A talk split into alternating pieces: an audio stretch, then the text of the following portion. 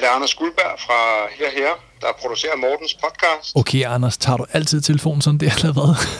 Nej, selvfølgelig ikke, men, men ellers giver den her pseudo-intro jo ikke nogen mening for dine lyttere. Ja, okay, det er, det er selvfølgelig fair nok. Men altså, vi har jo et, øh, vi har et problem. Øh, begge mine piger, de er hos øh, deres mormor, så jeg kan jo ikke rigtig bruge dem til at lave en intro, som, øh, som vi plejer. Men øh, Morten, hvem er det nu, der er gæst i denne her episode? Jamen, det er jo, det er jo Mikkel Kessler. Okay, men det kan du bare overlade til mig, ikke? Øh, hvad, hvad mener du med det? Øh, Jeg, jeg mener, at den overlader du bare til mig. Ja, okay, men, øh, men hvad som introen? Jeg, jeg plejer jo at fortælle, hvad samtalen handler om. Det plejer altid at være, være med i starten. Jamen, øh, hvad handler episoden der om? Jamen altså, det handler jo om, hvordan man bliver en, øh, en rigtig fighter, og hvordan man ligesom øh, finder vindermentaliteten frem. Så handler det i øvrigt også om, hvordan man syger hinanden. Det er der vildt mange gode eksempler på. Så handler det om værdien øh, i at holde sig til en plan, mens man får et par på munden. Han taler også rigtig meget om, hvorfor mål er vigtige, og hvorfor forberedelse er altafgørende, hvorfor hvile er undervurderet. Og så fortæller han faktisk også, hvor hurtigt han har løbet to kilometer. Det er pænt. Ladies and gentlemen, are you ready? Making his entrance to the ring, Copenhagen's favorite fighting hero, the three-time world champion, the Viking warrior,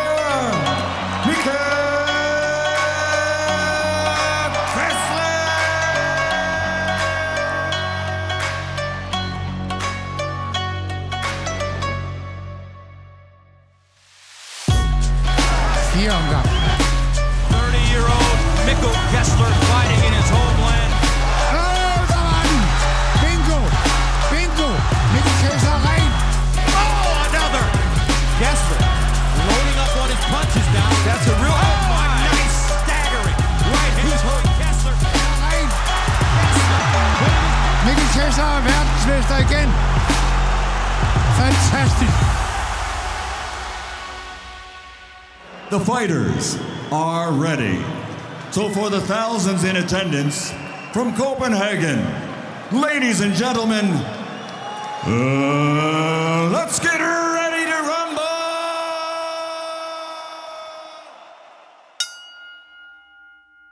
Jamen, øh, velkommen til, Mikkel.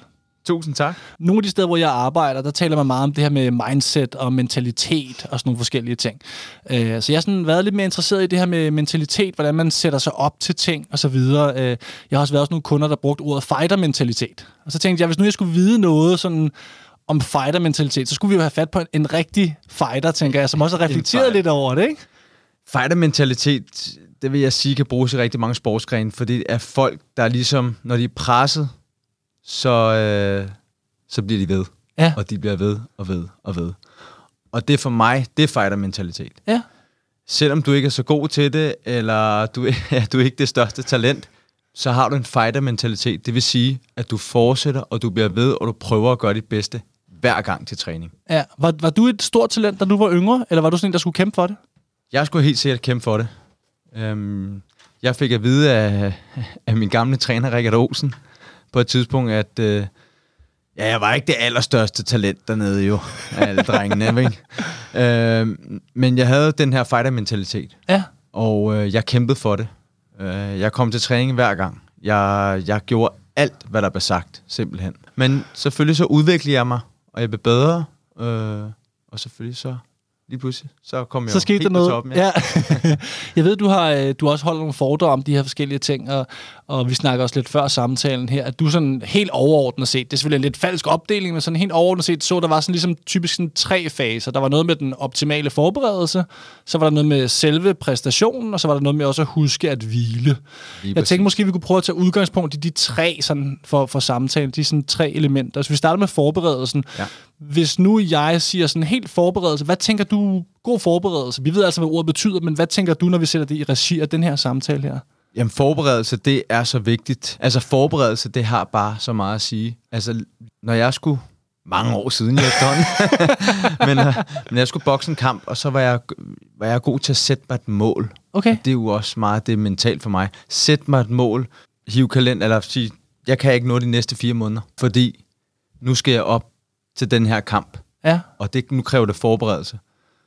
Så det jeg så gjorde i de senere år, der havde jeg hele mit team, så jeg hyrede en kok, og jeg havde en Okay. fysisk træner, og jeg havde en boksetræner, øhm, så vi var ligesom et team. Der havde selvfølgelig en manager, som stod for alt det presse og medier og ting, jeg ikke lige fik gjort. Ja. Øh, fordi jeg skulle ligesom fokusere 100% på den her boksekamp. Og det er det, jeg kalder forberedelse. Ja. Fordi så er man altså forberedt fuldstændig. Øh, så alt det her med den her forberedelse for mig, det er det allervigtigste. Fordi så når jeg står derop, så kan vi gå lidt over det mentale. Fordi når jeg så står deroppe i bokseringen, så er jeg ingen dårlige undskyldninger med, åh, hvorfor gjorde jeg ikke det, og åh, nu har jeg ikke trænet hårdt nok, eller ikke haft de rigtige sparringspartnere, eller jeg havde ikke tid til det, fordi jeg skal lige skulle ordne alle mulige ting med pressen ved siden af, og så videre, og så videre. Og er det også en måde, man kan sådan føle sig mere, hvad skal vi bruge at sige, tryg på selve kampdagen? For man siger, jeg har gjort alt, hvad der står i, øh, i min magt overhovedet, for at kunne være klar til den her kamp her. Så nu må det bare bære eller briste. Hvor hvis man havde fedtet lidt rundt i træningen, kunne man måske være nervøs for, at, øh, at man ikke ligesom var den bedste udgave af sig selv. Altså kan det give noget tryghed på selve kampdagen, hvis man ved, man har fyret den max af i, øh, i forberedelsen? Ja, altså for mig var det alt. I boksning er det så mentalt. Ja. Altså du, du ved, du har en kamp fire måneder fremme, og på den dato klokken, det er klokkeslæt, der skal du ind til ringen. Lad os sige klokken halv 11 om aftenen, om Ja. ja. fire måneder. Så det er så mentalt præget, at hvordan går også pressemøde, indvejningen med din modstander, hvordan kigger han på dig, alle de her ting. Så for mig er det så vigtigt, når jeg stod derop, at jeg havde gjort alting rigtigt. Ja. Altså, jeg vidste, jeg havde spist ordentligt. Jeg vidste, jeg havde trænet det, jeg kunne. Og jeg vidste, jeg også havde haft min hviledag under min træning. Og jeg kunne se, at min formkurve var, var blevet bedre fra start af. Altså, som jeg jo var i rigtig god form altid dengang. Men stadigvæk, så skulle man jo toppe. Øh, og så toppe jeg lige på det rigtige tidspunkt. Stod derop og bare tænkte, nu er jeg klar. Der er ikke noget. Altså, jeg har ingen undskyldninger for, hvis jeg taber den her kamp. Okay, så altså det her med overhovedet ikke at have nogen undskyldninger på selve dagen, handler altså om øh, forberedelsen. Og jeg tænkte, det kunne sådan, øh, være lidt spændende at grave sådan helt ned i en normal dag for sådan en elitesportsmand som øh, Mikkel Kessler. Hvordan så træningen ud? Hvad spiste Mikkel? Og ændrede det sig i øvrigt igennem årene, som han blev ældre? Hvis nu vi er, lad os sige, vi, vi er tre måneder væk fra kampen, vi er et stykke tid væk fra kampen. Hvordan Ja. ser en normal dag ud der? Sådan, og du må gerne gå i detaljer for den sags skyld. Altså, Ja. Hvordan ser sådan en dag ud for sådan en, der skal, der skal præstere? Jamen, jeg har, vi har lagt en kalender, mig og min manager. Vi lægger en kalender om, hvor er der øh, pressemøder, øh, hvornår kan vi have tid til pressen at komme ud. Og der var jeg meget sådan med, dem vil jeg helst ikke have ude, selvom de pressede på. Det er jo klart, man skal også reklamere ja, ja. for kampen. det er klart. Men en typisk dag, kunne lad os sige, at vi stopper om morgenen og så løb. Skulle løbe nogle specielle intervaller. Lad os sige, den, så kunne løbe måske 7 km, 1 km opvarmning, og så tog jeg 2 km, men så hurtigt jeg kunne. Og så havde jeg 1 minuts pause til at, at ligesom få pulsen ned igen. Ja. Og lige så snart det 1 minut var gået, så havde jeg 2 km igen. Selvfølgelig gang 3, ikke? Ja, ja. Det er et smadrepas, er det ikke det? Jo, Ja. fordi i boksning, der skal du tænke på, det er boksning, vi snakker om nu. Og det vil sige, at jeg har tre minutter, jeg skal ind og præstere. Og så har et minuts pause i ringhjørnet. Så man mimer virkeligheden så Ja. godt man kan. Lige præcis. Så det gælder om at lave de her intervaller, som passer nogenlunde 2 km. Det hurtigste, jeg har løbet 2 km på, det er 5,47. Og det er altså godt. Det, det, det, hilse det, det er en hurtigt, ja. Ja. Men du skal tænke på, når jeg løber 5,47, så har jeg et minuts pause, og så skal jeg løbe 2 km igennem. Det gør jeg så ikke på 5,47, skal jeg sige. Men jeg må heller ikke gøre det på 8 minutter. Altså, ja. jeg skal stadig holde mig lige, lige over 6 minutter, ikke? Altså, ja. Og det er det her med at presse sig selv. Så det gjorde man, og så kom man lige efter løb, så var der mad klar.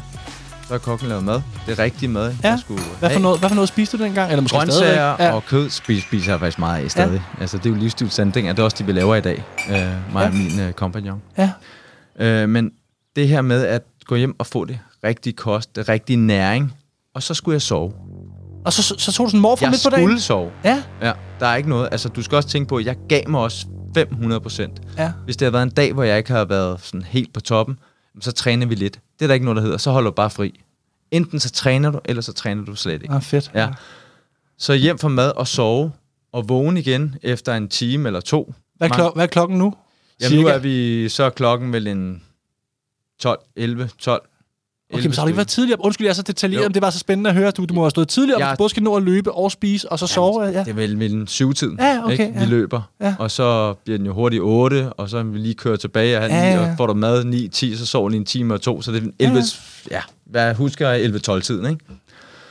Og så igen, så får du lidt øh, god mad igen, når du vågner, og så går du så ned og træner igen, efter en halvanden time, til maden har lige har fået sat sig ordentligt, ikke? Ja. Så træner du igen og så træner du boksetræning. Okay.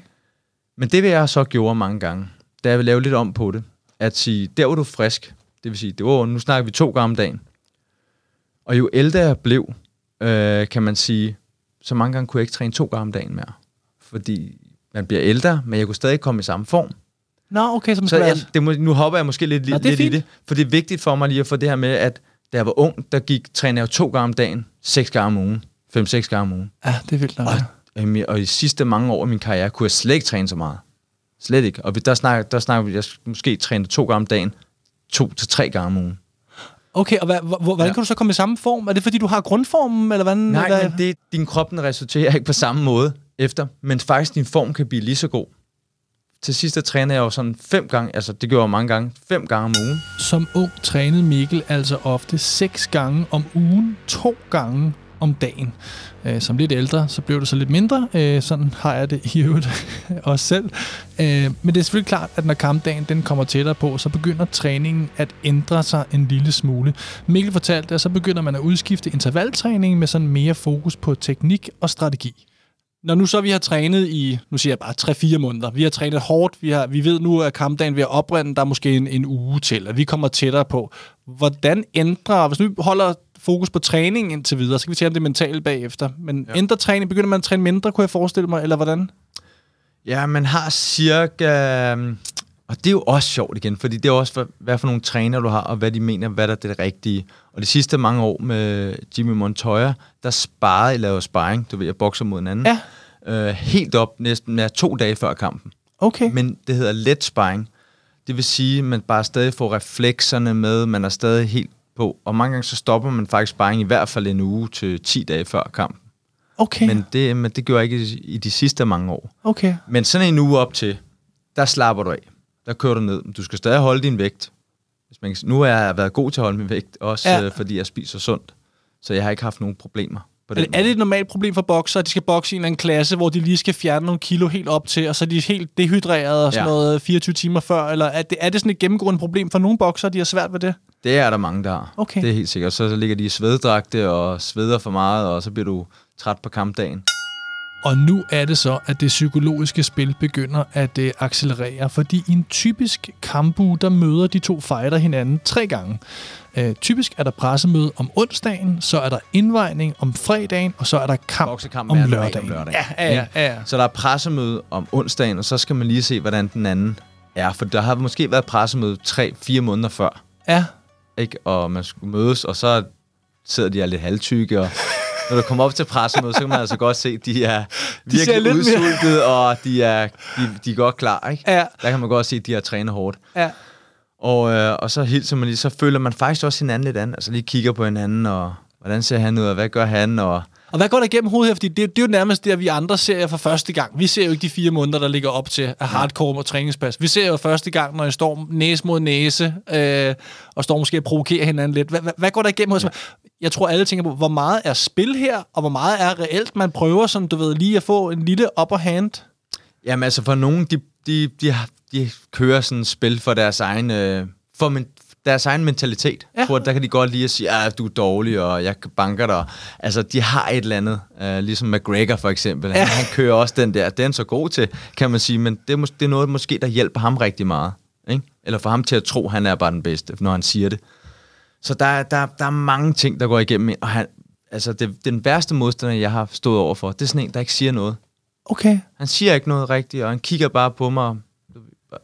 Ikke noget som helst. Det er næsten det værste. Men vil gerne have nogle reaktioner. Og Ja. derfor er der nogle mange modstandere, som prøver at få en reaktion fra en. Hvad nu, hvis jeg siger, at han er en idiot, og bliver han så sur, eller kan han tige mig? Kan man gøre noget, ikke? Men når I ser også for første gang til pressemøde, som er om altid mange gange om onsdagen, jamen så er man stadig flink og rar. Men nu bliver det jo sjovt, for nu kommer vi faktisk til indvejningen, som er dagen før om fredagen. Åh, oh, jeg mixer de to rundt, selvfølgelig. Det er jo to forskellige, ja. Det er jo det, er det. Undskyld, ja. ja. godt, du lige Fordi- holder fast i strukturen første her. gang, Men først, først, første gang, der kan vi også godt stå og tage nogle billeder face to face, ikke? Ja, ja. Men indvejningen, det er der, hvor det sker. Altså, der er man klar, og der kan man godt komme en sviner. Jeg er ikke god til at starte på sådan noget, men hvis de siger noget til mig, så skal jeg nok sige noget igen. Ja, ja. Og den sidste kamp, jeg faktisk havde mod Carl Froch, for snart syv år siden, ikke? Det var revanchekampen, eller? Revanchekampen, jeg, jeg kommer til at tæve dig den her gang, ikke? hvor jeg bare siger, prøv at, jeg er så klar. Hvad var det, I sagde til hinanden deroppe øh, efter indvandringen? Han snakkede jo til mig jo. Så snakker jeg bare igen. Det var med noget mentalt. Han prøver at få noget mentalt over, overtagelse, men det har han ikke rigtigt. Han kan ikke rigtig finde ud af det. Så jeg, jeg føler mig klar. Jeg, jeg, jeg, jeg føler mig klar til kamp, og, og, og, og, som, jeg, og som jeg sagde, jamen, du, vil, du siger, du, slår mig, du vil slå mig ihjel, jo, du vil slå mig ihjel, siger jeg så. Så siger jeg, nej, det var ikke så. Så bliver jeg nødt til at trække sig. Det må man ikke. Man må ikke trække sig derop. Så må man jo bare sige, ja, det vil jeg. I stedet for at være sådan en kylling. Så det gør ikke noget. Selvfølgelig er vi mennesker, og det er en sport, men der, der er krig der, Ja. ja. kan man sige. ikke? Du sagde, at der er nogen, eller du har oplevet det der med, at der, der er nogen, hvor, det, hvor frygten nærmest lyser ud af dem. Øh, er, der, er der noget specifik, er det specifik kamp, du tænker på her, eller er det bare sådan en generel oplevelse af alle de kampe, du har været igennem? Er der nogen, hvor du har tænkt, oh, ham der, han ser klar ud, eller ham der, han ser virkelig bange ud? Har du haft sådan nogle... Øh... Altså en som øh, Joe Galsaki, og jeg kan mærke, som Frotch, han har været rigtig nervøs, som også vi har snakket om meget efter. Og det var Joe Galsaki også, til den kamp, jeg havde Ja. mange år siden nu. Øh, Hvad hedder det? Men der kunne man mærke på dem, og de, som de, vi også snakker om, de var så nervøse, men de var også klar. Ja, Altså, du kan også mærke, at uh, jeg mener om den største bokser, jeg nok har mødt øh, mentalt, det er nok Joe Galsaki og Carl Frotz, men hvor jeg så vil sige, at Carl Frotz, han er så stærk mentalt. Selvom han bliver virkelig ramt, altså, hvor man tænker, åh, oh, oh, ikke? ja. så kommer han bare tilbage. ja. Og det er hele tiden. Han bliver bare ved med at slå. Altså, han, han bliver selv ramt og er godt rystet, men så går han bare fremad. Altså, han har bare ikke nogen stopklods, og altså, du kan bare se, at han vil bare kæmpe med sit liv. But he's made of iron. Det er jo også sådan, jeg selv har det. Og derfor så kan man lave sådan nogle tossede kampe. Ja, jeg kan godt huske især noget af det, der står, øh, jeg har også fulgt med i din karriere på den anden side af skærmen, der er især, jeg ved ikke, om det er sidste runde i den første kamp mod Frost, der var på et tidspunkt, hvor I bare står og pounder hinanden i hovedet i et minut til sidst, rent ja. øh, drengeslagsmål. Jeg ser på træneren sidder og tænker, hvad fanden laver de? Jamen, det var jo det her, vi, altså han kom jo som ubesejret øh, verdensmester, og jeg havde selvfølgelig lige tabt mod Ward dengang, og jeg, det vil sige, at jeg har tabt to gange. Så jeg har åbenbart mærket, hvad, øh, jeg har mærket, hvordan det er at tabe, og det var en følelse, man ikke... Fordi så, når man står deroppe, man er presset, tænker man, åh oh, nej, hvad nu hvis jeg taber igen, ikke? Men den er jeg god til at lukke ud og bare sige, jeg giver mig alt. Jeg skal slet ikke, altså jeg skal være tilfreds med mig, med mig selv bagefter. Taber jeg den her kamp nu, jamen så er det fair nok. Jeg har gjort alt, hvad jeg kunne. Og det er sådan, man skal have det. Okay, så øh, fighter-mentalitet handler altså blandt andet om at forberede sig så godt, at hvis der er noget, der ikke lykkes, så ved man, at man havde gjort alt. Et andet element, som Mikkel lægger vægt på, det er, at en ægte fighter også opsøger de sværeste opgaver, også selvom det ikke nødvendigvis er det klogeste at gøre. For eksempel så boksede Mikkel Kessler sin øh, nok største kamp i karrieren mod manden, der hed Joe Calzaghe, øh, foran 50.000 mennesker på udebane i Cardiff. Og det var også, selvom Mikkel var blevet rådgivet til at gøre noget helt andet. Men han følte bare, at han var nødt til at bokse mod Joe, fordi han var verdens bedste. Nu siger du det her med, at det ikke nødvendigvis er promoternes interesse, at dig og Karl Saka skulle møde, men du vil møde ham, og han vil møde dig. Er det også noget, som du vil definere som en del af, nu siger vi, nu bruger vi ordet fighter-mentalitet i dag, men det her med, det handler ikke udelukkende om, om bare at vinde, det handler også om at vinde over de sværeste og de bedste. Altså det her med at sætte sig selv de sværeste mål, frem for at gøre noget, der er lidt lettere, hvor man måske kan tjene nogle flere penge. Kan du følge mit spørgsmål? Ja, jeg er helt med. Altså, Joe han ville møde mig, jeg ville møde ham. Vi, havde, vi var begge to verdensmester, og hvem var der nu? Nu vi har vi jo simpelthen øh, banket de fleste af dem, jo, hvis man kan sige det sådan på den måde. Så det var ligesom, det var ham, jeg søgte efter, ikke? Det var ham, jeg ville have. Altså, øh, og jeg, jeg var sikker på, at jeg skulle vinde den kamp. Altså, det var, det var, jeg var, jeg var, jeg, jeg, du ved, når man aldrig har tabt en kamp heller, så har du også ligesom, at jeg kan ikke tabe. Nej. Det er umuligt, selvom sådan tænker jeg jo stadig. Jeg kan ikke tabe noget som helst, vel? Øh, så, så ja, det har meget, det er en, selvfølgelig det er en stor mentalitet, at det er, at man vil gøre det. ja. Var, var du en dårlig taber? Ja, men øh, jamen, jeg har jo tabt de kampe, og jeg øh, tager hatten af for Joe Galsaki. Jeg var da ked af det. Selvfølgelig var det det. At tabe det hele. Min store drøm. Ja, nu har jeg fået min drøm gået i opfyldelse flere gange, fordi jeg har blevet verdensmester. Det var min drøm, ikke? Så øh, mødte jeg, øh, hvad, så tabte jeg til Andrew Ward. Det var lidt anden kamp. Eller lidt, Ja, ja, fordi han stangede lidt, så vidt jeg husker. ja, jeg fik ikke lov til noget, og det var sådan en længere, lang undskyldning, det gider vi ikke. Nej. Men altså, altså, de gjorde deres job for at stresse mig over. Lad mig sige det sådan. Leaves the ring.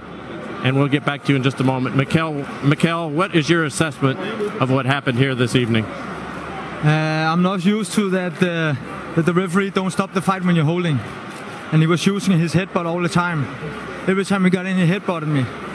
And every time I tried to do like this, he, uh, how can you say, he, let, he let him punch me. I'm not used to that. Mikkel, do you believe that that was the difference in the fight? Yes, of course. Of course, he hits me sometimes because I get out of rhythm. But still, I think that uh, it was unfair with the headbutt and the holding and uh, home, home, a home judge referee. How do you say? Jack Reese did tell me that he felt that there were five accidental headbutts, that there were no intentional. altså undskyld Mikkel, den kan jeg altså ikke lade ligge. Det lyder alt for spændende. Jeg ved godt, det er selvfølgelig ægte fighter-mentalitet, at uh, du ikke har lyst til at komme med undskyldninger, men fortæl os lige historien en gang. Altså, som om, igen, jeg havde mit team med, som vi snakkede om før, øh, og alt var tilrettelagt øh, med min promotor, Sauerland. Lejede for lejet et hus derovre, hvor vi alle sammen kunne være, øh, ikke for tæt på tingene, så jeg kunne komme ud og løbe og de, øh, få et træningscenter øh, igennem et bokseklub derovre, som promotoren havde. Og når du kommer over USA, og du skal have nogle sparringspartnere, der kommer, og det skulle være nogle dygtige nogen, så derfor så skal man finde ud af, hvem skal flyves derhen. Om der var nogle i området, som også har sparet med Ward på et tidspunkt, og Okay. så videre. Men så sidder der altid gamle pensionister, og så sidder de ligesom med, med en vand og en sandwich, og så skal de se sparring. Ikke? Det kan de godt lide. Så nogle gange så sidder der næsten 50 mennesker og skulle se dig spare. Okay. Så det, er altså, det er jo bare den der, hvad kan man sige, det er sådan et, øh, det er noget helt specielt over. Ja. Altså, det er en sjæl, øh, hvad, hvad, hvad kalder man det? Sådan, Det Jamen, det er en kultur, eller? Kulturagtigt, ja, Ja, ja, ja. Og det er jo bare sjovt. Altså, men det, der ikke var så sjovt, der var nogen, der sad og filmede det og vist Andrew Ward, ligesom Okay. min sparring, og så kan han gå ned og kigge med hans træner, så de kigge, hvad jeg gør ting og ikke gør, og så videre. Og det var en af dem, og så var kamplederen, det var hans nabo. Okay, der er altså fuld tryk på chikanen her. Øh, Mikkels træning bliver optaget og sendt videre til modstanderen. Kamplederen er Wards nabo. Og så var der også lige den der værst tænkelige form for chikane for et menneske, der prøver at sætte sig op til et af sin livs største opgaver. Prøv lige at høre, hvad de gjorde på selve kampdagen. Og jeg skulle først ind, og det skulle jeg så ikke alligevel, og så ventede jeg, hvad var det, en time for at komme op til ringen, og når du er stresset, når du siger 5 minutter, nu skal du ind, så siger de 10 minutter til, ikke? og 10 minutter til, og man skal lægge en dopingprøve før kampen, det har jeg aldrig prøvet før. Uh, du ved, alt muligt. Ja, ja. Jamen, altså, de var det er, gode det er, til det. Men det er vel de her forstyrrelser, der lige kan fjerne de sidste 3-4 procent, som man Ja. har brug for. Det er vel de der små ting, som... Ja, men jeg synes, jeg holdt, altså jeg fokuserede, der tænkte lige meget, ikke? Hvor de andre blev frustreret, fordi at min, øh, min træner, Rikard Olsen, på det tidspunkt, han lagde håndbindene, det var forkert, det måtte vi ikke ligge sådan. Der var nogle forbund, der var inde over hans træner, det var forkert, så vi måtte have en anden til at lægge håndbindene, så alt det kører ikke lige efter planen. Ja. Men jeg kom ind, og jeg synes faktisk, det gjorde det godt, men så fik han lov til at holde og stange lidt, ikke? Og så fik jeg en masse øjenskader, og, og siger til kamplederen deroppe, prøv at høre her, hvorfor får han ikke trukket nogen point? Hvorfor, hvad er der foregår? Ah, men det er uforsætteligt. Det er, der, det er helt, ej altså, Ja. så man bare mærke mig på udbanen, ikke? Ja. Og så øh, har vi så fået lappet de her øh, skader, og, og, øhm, og jeg tænker, okay, der er to omgange nu, jeg ved, jeg er bagud. Jeg kan lige så godt bare, Smadret igennem. ja, så må jeg bære eller briste, ikke? Nu skal han ikke have lov til at holde, nu slår jeg bare, når han kommer. Nu gider jeg ikke mere. Og så, øh, og så lige snart jeg begyndte at åbne mig lidt, så kommer lægen og stopper kampen, og siger, og så tænker jeg, men du kan stadig vinde på point, siger han så. Så ej, det kan jeg helt sikkert ikke. Og så det var ligesom den kamp. Så derfor så blev jeg skuffet. Øh, derfor var jeg, jeg var ikke en dårlig taber. Jeg var ked af det, at jeg ville hellere have tabt, og så bare sige, men han var bedre end mig, for han var jo dygtig. Men hellere sige, boks med ordentligt, og så lad os se, om vi kan bokse, som boksesporten nu er nogle gange, i stedet for at holde og nikke skal, og holde og slå og holde. Så han, han ødelagde mig på en god måde, altså derovre. Men for mig var det jo et nederlag. Jeg følte, altså, der var slet ikke værdigt for mig. Altså, ja. det, var, det var ikke mig, der var der. Altså, og jeg har prøvet mange år efter at komme til at bokse med ham. Ja. Han har aldrig nogensinde bokset uden for USA. Nej, det, det læste jeg også godt. Det er sådan lidt ja. Tøset, er det ikke det, eller hvad? Eller er Det, det, det, det er jo ikke... Der snakker vi fighter-mentalitet. Det er, altså, der har han det intet af. Og det kan da godt være, at han bokser på hjemmebane. Han har bokset på nogle dygtige og gjort det godt. Det er slet ikke det. Men han har slet ikke været ude for sit land og bokse. Tøsedreng. Øhm, hvis nu vi prøver at skifte, skifte en lille smule spor i samtalen og sige, nu kommer vi sådan op, vi har allerede været op i ringen et par gange, øh, nu kommer vi sådan lidt op og tænker, nu er det selve præstationen. Når man så kommer op, og jeg ved ikke, om du har et svar på det her, men, men du må have hørt det her citat tusind gange. Er det ikke Mike Tyson, der har sagt, at alle har en plan, indtil de får et par på hovedet? Jo, Noget jo, stil, jo, jo, rigtigt. Altså jeg tænker, fordi du kommer ind i ringen, du må have lagt en eller anden plan, og jeg er ikke bokseteknisk kvalificeret, men det kan være, du vil køre noget jab, du vil gøre et eller andet, det ved du bedre end mig. Men du ja. har en eller anden plan for, hvordan du skal gå til opgaven. Ja. Så kommer du ind, og så får du tre på hovedet. Altså, man bliver jo ramt. Ja. Er, er man bare blevet vant til at få et par på hovedet og stadigvæk være kølig? Eller kan du, kan du få- lære os? Jeg har aldrig været på slås. Jeg, jeg ved ikke, hvordan det vil være for en på... Jeg, jeg skal ikke friste dig, men... nej, øh, nej, nej, men vi kan, vi kan lige prøve her om lidt. ja. Jamen altså, hvis man ikke er vant til at, til at bokse, og du får en, øh, så automatisk, hvis jeg vil slå ud efter dig nu her, så automatisk vil du ligesom, vil du ligesom vende hovedet. Eller bøje mig, eller lægge ryggen til, eller forsøge Ja, at komme ja, væk, eller, ja, ja, kig væk. Ja. Men du i boksen gennem flere år, at hvis du bliver ramt, så holder jeg stadig fokus på dig. Hvis du forstår, hvad jeg mener. Ja, ja, så ja, hvis ja. jeg slår en venstre på dig, og du så kigger væk, så er jeg allerede trykket højre af, så er det, når du åbner øjnene igen, ikke? så bliver du ramt. Men i bokser, så lige snart han slår med venstre, så kan man se højren, så man hele tiden kigger, hvad der sker. Det er det vigtigste. Og når man går op i sådan en kamp, så har man en plan. Jamen har man altid en plan med sit team, med træneren og hvad man skal gøre. Og det vigtigste er, som jeg bedst kunne lide, som jeg også gør det selv, til, til, til andre boksere, øh, hvis jeg træner dem, det er, at du får tre ting, du skal huske på. To eller tre ting, ikke mere. Hvorfor ikke? Fordi hvis jeg sidder her, jeg er presset, eller jeg har været lidt ramt, og bliver siddende i første omgang og siger, nu skal du gå ud til siderne, og du skal huske at slå venstre, og du skal også huske at gå tilbage, og du skal også huske at dukke dig, og du skal... Jamen prøv her, det glemmer du. du, du. Når du går ind, så er du så fokuseret, så du vil helst bare huske på, okay, jeg skal holde min parade op, og så skal jeg bare holde ham væk med min venstre hånd, for eksempel.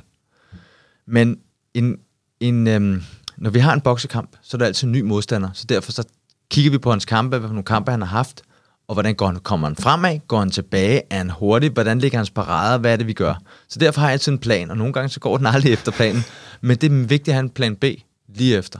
Ja.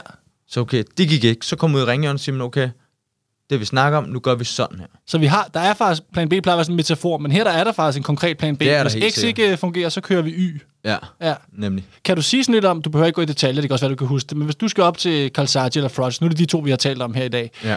Kan du, kan du huske nogle af de planer? Er det sådan noget med, at den ene skal være en masse nyrestød, mavestød? Jeg skulle, ja. Det kunne jeg ikke skide forstand på det. Men, øh, Ja, men han var, altså for eksempel, øh, det var meget sjovt, for Galsaki, han, jeg gik jo rigtig godt i starten af, af de her, af de om, første omgang, havde ramt ham rigtig hårdt og tænkte, den får jeg hjem den her senere. Men han lavede sin stil fuldstændig om. okay. Ja, fordi han fandt ud af, at han kom ind og slås, ville slås med mig, og han var meget hurtig. Men det hjalp ikke, fordi der byttede jeg, og det var da mig, der ramte ham. Så det kunne han lige pludselig se. Det var ikke særlig godt, det har han ikke prøvet før. Så han fortæller mig også efter, at han blev nødt til at lave det om, og det kunne du også se, at jeg havde så mange problemer med ham. Så var han også lige inde og holde lidt, og så var han lige ude, og han var hurtigt, og, og han tirede mig lidt sådan på en smart måde, så han, han, han kunne bare gå til at lige pludselig blive en helt anden bokser, jeg skulle bokse med. Så derfor så var jeg i tvivl, hvad vi skulle gøre. Og min træner var også lidt i tvivl, fordi shit, hvad, hvad gør vi lige nu, ikke? Men en som Frot, kan jeg huske, det var sådan, Ja. at han går altid fremad. Han er gået fremad i alle sine kampe. Han er fysisk stærk. Og så sagde Jimmy Montoya, det er fordi, jeg byttede lidt mellem Rikard Olsen og Jimmy Montoya. Ja. Og Jimmy Montoya siger til mig, vi skal fremad med ham her. Vi skal ikke gå tilbage. Vi skal ikke trække os. Vi skal fremad, vi skal flytte hovedet. Han skal, han, altså, han skal ikke bare tro, at han skal rundt, rende rundt øh, og jagte mig. Og det var faktisk vores plan, og den holdt jeg mig bare til hele tiden. I, øh, i første kamp. Og så er der noget, som jeg tror, alle, der har set lidt boksning, og jeg tror også, vi oplever det sådan metaforisk i vores eget liv, men i boksning ser det så vanvittigt ud. Der kommer en ud, det kan være det er dig, det, det er efter runde 8, man er ved at være smadret, så bliver man sat ned på en taburet, og så kommer der 40 mennesker hen og hælder vand ind i hovedet og smører en med vaseline, mens de råber alt muligt, og der sidder sådan en eller anden, der har en mild jernrystelse. Altså, kan, kan, man, kan man bruge den der coaching, der kommer til noget? Hvad foregår der? Jeg kan forstå, at runde 1 eller 2, der må man stadigvæk ja. have det. Men jeg tænker, jo længere man kommer hen, kan man tage imod input? Du sagde selv det med ting. Hvad Ja. bliver der sagt der? Kan man, kan man reelt bruge det sådan noget, eller er ligesom meget bare opbakning Men, og få luften? gør det godt være, der ryger noget blod ned, eller gør noget. Jeg skal ikke sidde og forklare eller gøre. Ud med tamskud gælder for mig, det gælder om at trække mit vejr. Det vil dybe indåndinger. Hold vejret to sekunder. Pust ud. Få min puls ned, ligesom vi også har trænet på. Fordi jeg skal være så frisk i næste omgang. Det er det vigtigste. Og så skal jeg med høre, hvad der bliver sagt. Og der er det de der to til tre ting, jeg bare skal høre efter. Så når han siger, Jimmy, han siger, nu går du lidt den vej, nu tager du dig sammen. Hele tiden lad være med at give dig tilbage med, hvem at gå frem med, flyt nu dit hoved lidt mere. Okay, det var så den vej, og huske min parade, og det, det kan jeg godt huske. Ja. Og så gælder det bare at få, få min puls ned, og så gider jeg slet ikke at tænke på min øjenbryn om, kan jeg fortsætte eller vej. Det skal jeg slet ikke fokusere på. Nej. Kun fokusere. Men ja, det kan godt se vildt ud nogle gange. Det har fuldstændig Ser ret lidt i. stressende ud. Ja, der er nogen, der står med håndklæder og vifter, og der er en anden, der står og næsten giver mig en en flader. Men igen, en anden ting, som jeg virkelig havde glædet mig til at øh, høre Mikkel om, det er noget, man inden for adfærdsvidenskaben kalder for intuitiv ekspertise. Sådan utrolig kort fortalt. Jamen, så betyder det for eksempel, at en skakspiller ved, hvilken brik øh, han skal rykke, inden han overhovedet har analyseret brættet og positionerne. Han kan simpelthen bare mærke det. Øh, I bogen, der hedder How We Decide, der er et helt kapitel, som hedder Brady in the Pocket, og det er en lang analyse af verdens bedste quarterback gennem tiderne, som hedder Tom Brady. Øh, når sådan en quarterback som Tom Brady får bolden, så har han måske et sted mellem 2 og 4 sekunder til at beslutte sig, hvad han skal gøre med den. Men han har absolut på ingen måde chance øh, for at nå at gennemtænke alle de scenarier. Så bliver han altså smadret ned af fem psykopater, inden han når at gøre noget med bolden. Så han når altid at gøre noget intuitivt. Det er blandt andet det, man kalder som intuitiv ekspertise, at man træffer beslutninger, inden man når at analysere noget rationelt. Og jamen, sådan tænkte jeg jo også, det måtte være i boksning. Inden man når at lægge en bevidst strategi, så får man hurtigt et par på munden, tænkte jeg. Så jeg spurgte Mikkel om det her med intuition, og jeg synes, han gav et virkelig godt svar. Øhm, gentagelse er en af metoderne, men så kommer Mikkel også med en anden smuk sætning, som jeg synes kan fungere fantastisk som en metafor for læring. Og det er noget i retning af, du skal aldrig være bange for at tabe omgangen nede i træningslokalet. Hør her, hvad Mikkel siger. Øhm, noget som, øh, og nu skal jeg ikke give dig sådan den lange faglige intro her til det, jeg arbejder med, men noget, jeg synes er rigtig spændende at tale om, og så forstå, er både i forhold til performance, men også i forhold til adfærd generelt, det er sådan rollen mellem, skal vi sige, intuition og uddannelse. Altså en ting er, at når du er i træningslokalet tre måneder før, og du taler med Jimmy Montoya, så gør vi sådan, og I snakker, og I analyserer. Og så er der situationen, hvor du står foran Frost, der havler slag ned over dig, eller et eller andet. Der kan man jo ikke nå at tænke, når nu kommer han med sin højre, så nu vil jeg træde et skridt til venstre, og så vil jeg dukke mig og dreje mit hoved et skridt. Altså det, det kan man jo ikke. Nej. Det må foregå ekstremt per Nej. intuition, eller hvordan? Kan du, kan du sige sådan, hvordan, hvordan arbejder Ja. man med du kan jo ikke nå at bestemme dig for, nu vil jeg slå med højre, for så er du allerede blevet poundet tre gange i hovedet, Nej, og, tænker det, jeg. og det er jo også derfor, vi snakker om, hvad er talent? Altså, hvad er talent? Og talent er jo, at når du bare gør det, og hvordan skal du gøre det? Det er ved at få nogle vaner til træning. Ja. Det vil sige, at vi, du skal ved med at lave de her ting. Så, og, og i starten, i første måned mange gange, så jeg har ikke jeg har fået bank, men uh, det er ikke gået så godt med mine sparringspartner. De har jo næsten ringet rundt og sagt, åh, ja, ja, ja, han får nogle ordentlige nogen. Men så er det præcis lige gået tre uger til en måned. Så er det vendt fuldstændig. Så alt det, jeg har trænet på, det har jeg været god til. Fordi jeg har ikke... Øh, der er nogen, de kan... ikke- Hvad, hvad siger man? Om de er skrækslagen for, for, for lidt... Ikke bank, men nej. for at tabe omgangen ned til træning. Ja. Det er jeg ligeglad med. Jeg har ligesom bare lært dernede. Det er jo det, jeg skal lære det.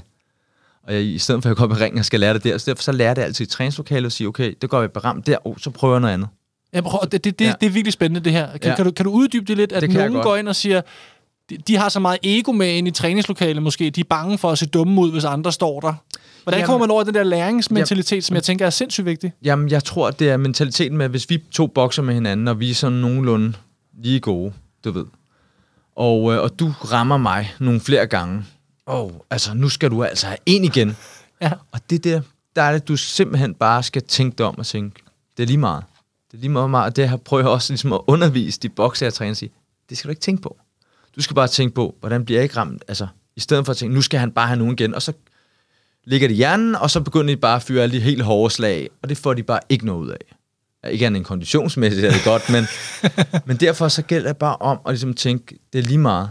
Fordi lige pludselig så er den der. Og når der går de her en måned, og du bare laver det hele tiden, så kommer det den der vane med, at du bare går rundt om, bum, så står du på den anden side, vinklerne og de her ting, så står du og er, og er klar på igen, uden at blive ramt. Ja. Men det tager bare et stykke tid. Jamen, så kræver det jo også, at man godt tør, at nu siger jeg, lægge sit ego, vi kan kalde det, hvad vi vil, men man tør gå ind for at lære noget i træningslokalet, fordi man ved, at det, der tæller, det er klokken halv tre om natten i Vegas. Det skulle ikke, hvad vi står og laver her på Islands. Brygge. Det er jo det, der er optakten til. Lige præcis. Det er bare lettere sagt end gjort, tænker jeg. Fordi der også, jeg må forestille mig, nogen, der bokser, måske også har en eller anden form for fighter-mentalitet med sig, eller ego, eller nu skal jeg kraftstejle med at give ham et par på hovedet-agtigt. Men det er vel nok ikke dem, der bliver de bedste, eller hvad? Nej, men det, det, det er det jo også. Altså, Jim Montoya, han kunne komme over til mig nogle gange, så kunne han sige, Mikkel, den her omgang mod en god sparringspartner, en dygtig en fra Rusland, og hvor England, eller hvor den nu kommer fra. Vi har fået mange dygtige. Så siger den omgang, du må kun bruge venstre hånd. han, den anden, han ved det ikke. Så nu skal jeg altså ud og overleve kun med den venstre hånd her. Og det er jo det, han gør. Nu må du for eksempel øh, kun gå fremad. Du må slet ikke gå tilbage. Og jeg møder sådan en lille bulldozer, der ikke går andet end fremad. Ikke? Så skal I som klare mig der. Så derfor så giver han mig udfordringer hele tiden. Okay, jeg kunne ikke lade være med at spørge. Altså, nu håber jeg ikke, der sker noget, når du går, du går ud på gaden bagefter, men hvis vi, nu- vi nu antager, at jeg lige pludselig ud af det blå bare langet ud efter dig her. Nu sidder vi måske lidt for langt fra hinanden. Jeg kunne forestille mig, at du er langt Tror du så, du vil nå at, at, at stikke mig ind? Jamen altså, hvis du nok vil slå efter mig nu, så vil jeg vil stole på det. Det gjorde du ikke sådan noget. Så, så vil du nok ramme mig. Altså, jeg vil nok ikke bare flytte hovedet. Jo, måske en refleks, når den kommer, så jeg måske dreje hovedet, så du måske ikke slår mig ud. det tror jeg ved bliver så ikke, svært. jeg. Men, Det har du lige brug for at sige. ja, ja. Men altså, men, men altså, kommer der en også fra siden, eller, så er der jo ikke noget at gøre jo. Nej, Det er nej. lige meget, hvor meget jeg så har bokset. Altså. Ja, ja. Men jeg har jo lagt mærke til nogle gange, hvis det er, at man har bokset med, med ungerne derhjemme, ikke? eller for sjov, og så har de, er de, slår de igen, og så lige pludselig så kommer han, uden jeg har set det, ikke? så automatisk så får du lige vendt dig, som, som man faktisk gør i boksning. Ah. Lær mærke til. Ja, ja. Men det er jo ikke noget, altså... Nå, nej, det er også bare det, det er den intuition, jeg synes er spændende. Det der med, Ja. hvor meget ligger så dybt nede bag i hjernen af det- reaktionsmønstre, ikke? Det ligger så dybt i en op til en, til en kamp, det gør det for mig, at jeg drømte boksning hver dag. Ja. Altså, altså, jeg drømte, hvad jeg skulle gøre, eller jeg drømte, jeg havde vundet, eller jeg drømte, øh, jeg var vundet næsten med sved, fordi jeg var inde i boksekampen. Det er, det er rent boksning oven, oven i hovedet hele tiden. Og hvad skal jeg gøre, hvis han gør det, og hvis jeg gør sådan og sådan. Og, Ja. Så det er virkelig meget boksning Ja. ja. hele tiden.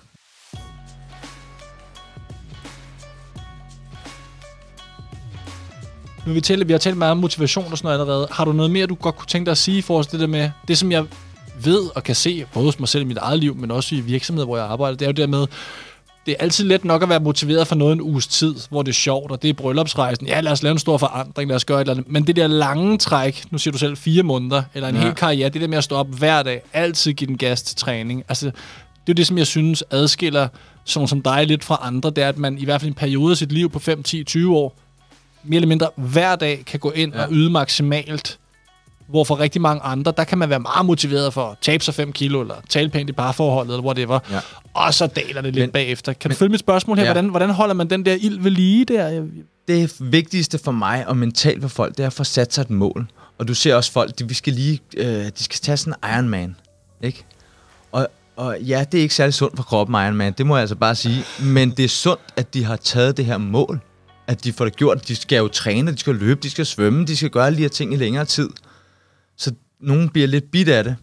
Men det vi ligesom prøver at få folk, hvis jeg skulle træne dig, så vil jeg sige, prøv at høre her. Og så er det her, at Mikkel Kessler begynder at tire den helt forkerte person, nemlig isbjørnen fra Vandløse. Rune, Du skal, du skal tabe dig, kan jeg se.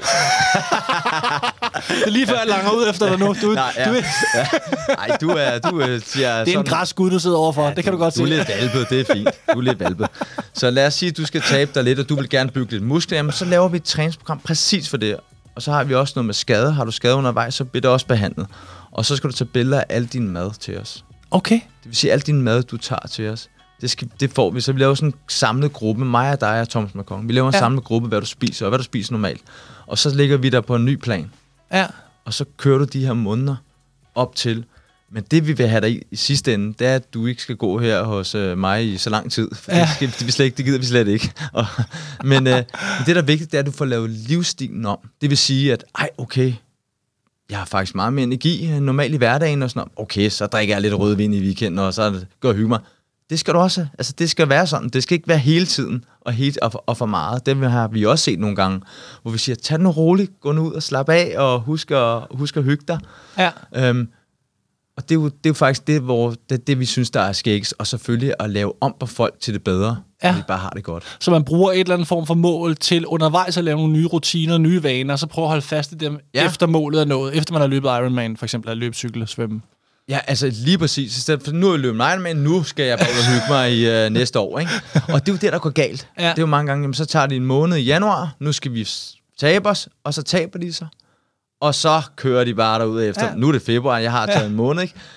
Og så vil de lige tabe sig i den sommeren, det når man aldrig. og så, øh, Hvordan, hvordan, undgår man så det? At, hvad, hvad er din, din erfaring med det der med, at man ikke falder tilbage? Det er jo det, der sker for de fleste. Det er jo let at, det er jo let at tage 5 kilo. Det er svært at holde de 5 kilo af. Ja, men altså det vigtigste er lige det her. Nu snakker man også mange med, meget med folk, der har børn, og det kender jeg jo i hvert fald noget om selv. Ikke? Altså, du, man har ikke tid. Man kan altid sætte, tid, sætte sig tid til det. Så må man stå op tidligt eller gøre nogle ting. Men selvfølgelig skal det også fungere i en hverdag. Men kosten, det har så meget at sige. Ja. Virkelig meget at sige. Altså, så du måske bare kan gå nogle ture, hvis der ikke er tid til at træne, men du spiser ordentligt, jamen, så bliver du altså ikke øh, tyk, Ja, ja. og, tyk og fed. Ja, men hvad er det? Er der ikke også en eller anden, en eller anden saying, at, øh, at man får sixpacken i køkkenet eller et eller andet? Altså, fordi det er, det er ikke alle mavebøjninger, der giver en en sixpack. Det er en lav fedtprocent. Altså, det er ja. Ja. evnen til at spise sundt. Men ligesom, altså det er jo det, der er sjovt, for ligesom normale mennesker, hvor de siger, "Jamen, jeg er jo ikke sportsmand, jeg behøver ikke spise noget. Det, det er jo noget om sundhed. Vi snakker om sundhed, derfor spiser jeg, vi også rigtig sundt derhjemme. Ja. Ja, så forbinder vi bare det dejlige danske ord hygge med Ja. det, ikke? Altså, nu skal vi hygge. Jamen, kan vi ikke bare hygge med nogle grøntsager? Am for fanden, altså hygge med grøntsager. Nu blev det altså for dumt, så jeg så mit snit. Øh, øh, undskyld, jeg afbryder Mikkel. Er det da ikke din kone, der går derude? Så ikke... Kom ind på hovedet, kan du... Au! Au, for satan! Så skal du da lade være med at slå ud efter mig. Det skulle da ikke... Åh, oh, for satan, mand. Øh, nu har vi talt lidt om den øh, optimale forberedelse, og vi har talt lidt om, om planer og strategi og præstation i ringen. Øh, så den tredje, det var det her med hvile. Kan du, øh, nu åbner den bare for dig. Hvad tæ- hvor, hvorfor hvile? Hvad tænker du, når vi siger hvile her? Hvorfor er den så vigtig i forhold til det her med fightermentalitet? Det er desværre, at øhm, der er alt for mange unge, øh, som brænder for noget sport, som ikke øh, får, får hvile nok, simpelthen. Altså, jeg har kommet mange, der er kommet til mig og sagt, Mikkel, jeg vil bare blive den bedste inden for, om det er boksning eller hvad det nu er. Ja, ja. Og især også boksning. Jeg træner syv gange om ugen. Ikke? Så siger jeg, men er det så dage, du træner to gange på, eller hvad? Nej, nej, nej, nej. Hver dag træner jeg. Og så arbejder jeg, og så træner jeg. Jamen, så siger jeg, hvornår hviler du så? Det gør jeg ikke. Jeg skal blive den bedste. Jamen, det bliver du altså ikke den bedste af. Det er så ked af at sige. Så er det vigtigt, at du får hvilet rigtig meget. Og når jeg snakker hvile, så skal, så skal vi ikke ud og spille, øh, spille noget fodbold, eller løbe rundt, eller gøre et eller andet. Så skal der hviles fuldstændig. Altså, det er sofaen-agtigt. Ja. ja. Hvis du er en, der træner øh, hård sport. Ja. Sæt en film på, og bare slap helt af. Ja. Altså, det er så vigtigt. Men så er der også en anden ting, der er vigtigt. Når jeg så bokser en kamp på så lang tid, så er det også vigtigt at gå ud, komme ud og hygge sig. Og så føler jeg nogle gange, at der er nogle folk, de hopper ned i træningslokalet igen om mandagen. Nu skal de i gang igen, og uha. Og mentalt er det jo fantastisk. Men det er ikke så fantastisk, når det er, at du, hvis du allerede går ned og træner igen, og begynder at træne op til en ny kamp efter øh, så hurtigt. Fordi du, har, du er i den bedste, bedste form, men nu er det også vigtigt for din form, at den lige daler lidt. Ja. For du kan ikke ligge i en topform konstant. Så går man ned mentalt. Ja. Så derfor så er hvilen simpelthen så vigtigt. Er der også noget med at bevare sulten? Det er vel også vigtigt nogle gange at kunne slappe af, for ligesom også kunne finde glæden i det igen. Så hvis man bare hver dag står og smadrer ind i en sandsæk, så ja. Må det sgu da blive kedeligt på et eller andet tidspunkt. Er der ikke noget med at holde lidt pause også generelt og være lidt sulten for at komme tilbage? Altså, eller... Jo, vi er helt enige. Det er også derfor, at jeg, min knægt, han er jo 6 år, ikke? og da han var to år, der tog med ned i boksning, så kunne han stå og stå på sandsækken, så tænkte jeg, så gider han da ikke det, når han bliver ældre, vel? så, altså, så ja, det er helt sikkert. Nå, tusind tak for din tid, Mikkel. Det var en fornøjelse at høre tak. øh, alle dine historier og gode pointer. Tak skal du have. Selv sagt.